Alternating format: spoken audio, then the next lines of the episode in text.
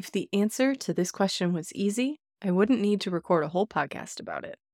Let's talk about how to know when you are done on this episode of Welcome to Grad School is Hard, but a Thrive PhD podcast. I'm Dr. Katy Peplin, and this is a show for everyone who's doing the hard work of being a human and a scholar. And in season two, I'll introduce you to various tools that might make the hard stuff, from writing to managing your time to taking care of your brain, just a little bit easier. And if you like what you hear on this podcast, you're going to love what I have cooked up for you in summer camp. More details in the show notes. Now, let's get into it. As part of the planning process for the sprint kickoff that I run in the summer camp program, I ask people to define not only what tasks they're going to work on over the course of the two weeks, but crucially, how they know when that task is done. And you'd be surprised, or maybe you wouldn't be, by how difficult an answer that can be. If it were easier to know when things were done, I think a lot of academic planning, estimation, deadlines would be a lot easier because it'd be a concrete finish line. You're done preparing for exams when you've read all the books. You are ready to turn in that draft when it exists. But as we know, those questions aren't as clear cut. They aren't as black and white as we might want them to be. And that gray area invites in all kinds of new friends to play, like perfectionism, avoidance, anxiety, because your definition of done and everyone else's might be really different from one another. So let's get into what kind of tasks it's really important to define a done point for and how you might go about doing that. Now, raise your hand or don't. I mean, you're listening to a podcast, so I can't really tell, but raise your hand if you have ever thought, okay, I wish that somebody would just give me a to do list for everything that I need to do in order to have this project be done. Just give me a to do list for my dissertation. I don't care if it's 600 things long.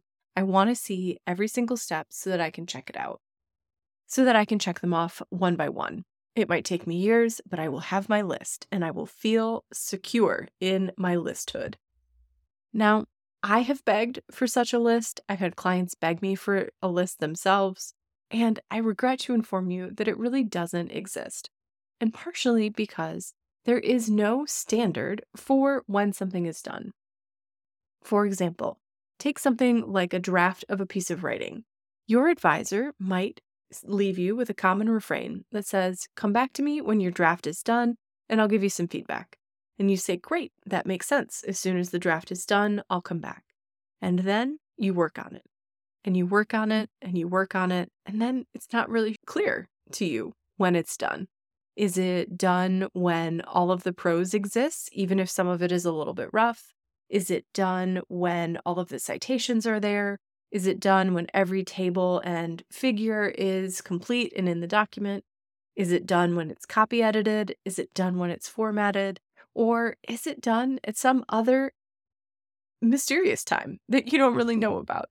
In just that one example, we can see where there are multiple invitations for your brain to jump in and either tell you that something is done way before it is, or much more likely to stall you from the next step because you are pretty sure that your version of done isn't as good as what other people are expecting.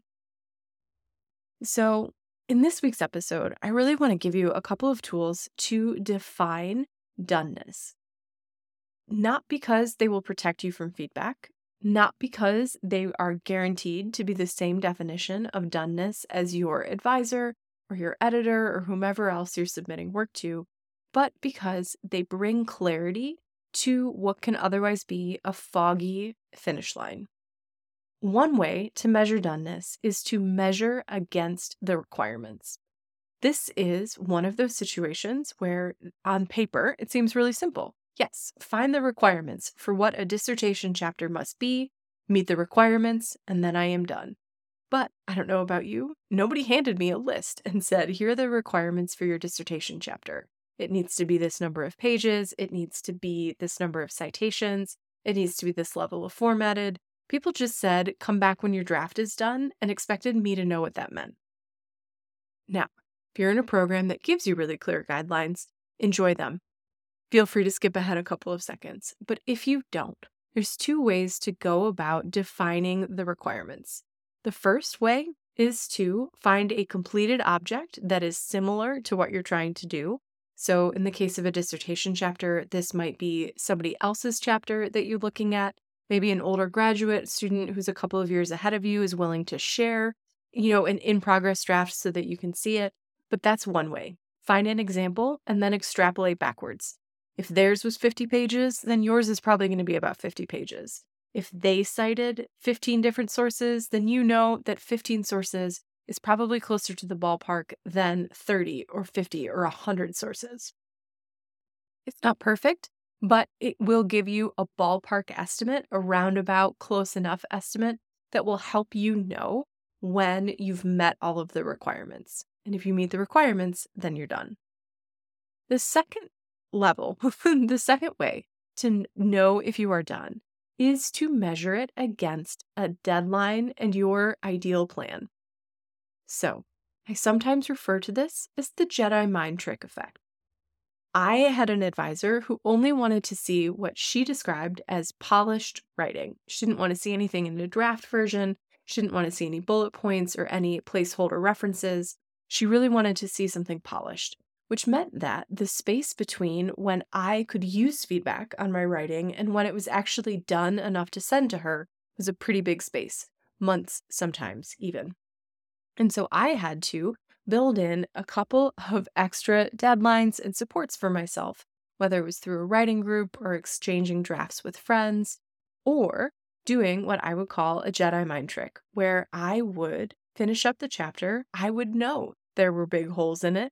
I would know that certain sections weren't as defined as other sections, or that she might have feedback about things, but I would stop it at like 70% complete content wise. And then I would spend three or four days polishing up what I had. I would go ahead and do all the formatting. I would add in the footnotes. I would make the tabs the way they were supposed to be. And then I would send it to her, knowing that it wasn't a complete draft, but it looked like a complete draft and it read like a complete draft. That way, when she invariably had comments, I would go back and say, Great, thank you, that's awesome. It was the only way for me to get feedback on my work in progress and actually be able to revise it according to these requirements that, for whatever reason, she was unwilling or unable to give me outright.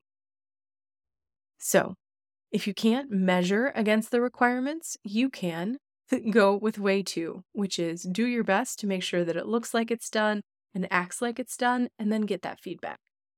I'm not going to sugarcoat it. It doesn't feel good to send in work that you know could be better.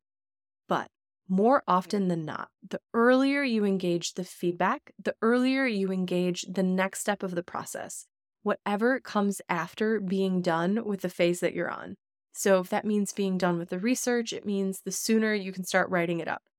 It might be that the sooner you get a draft to your advisor, the sooner you have comments to revise, or the sooner that you send something out to a journal, the sooner they send it back to you with, you know, their journally judgment. The idea here is that being done, even if it feels a little uncomfortable, even if you receive feedback that things need to be improved, is ultimately a much faster way to move through the process. Because I'm here to let you in on a little secret. I have not, in all of my years of working with clients, of working on things myself, met anyone who has an internal switch that flips and says, ah, yes, this thing is done. This paper is ready. This chapter is complete. This dissertation is ready to go. Everyone's doneness is, at least partially, constrained by an outside force whether that is your funding running out or your maternity leave or your advisor going off break for the summer. There's a thousand things that could create an external circumstance. But often your doneness is defined, at least in part, by this external circumstance that may or may not even be related to your work. Your dissertation is done because you need it to be defended in August so that you can start your job in September. Your journal article is ready to go back to the journal because they asked for it to be back by this specific date. So, if you're waiting for this kind of mysterious sense of satisfaction to know that something's done, then in my experience, you're going to be waiting a long time. But overall, if you have a task that's on your task list this week or for this summer, I really encourage you to take a couple of extra minutes and decide how you will know when that task is done.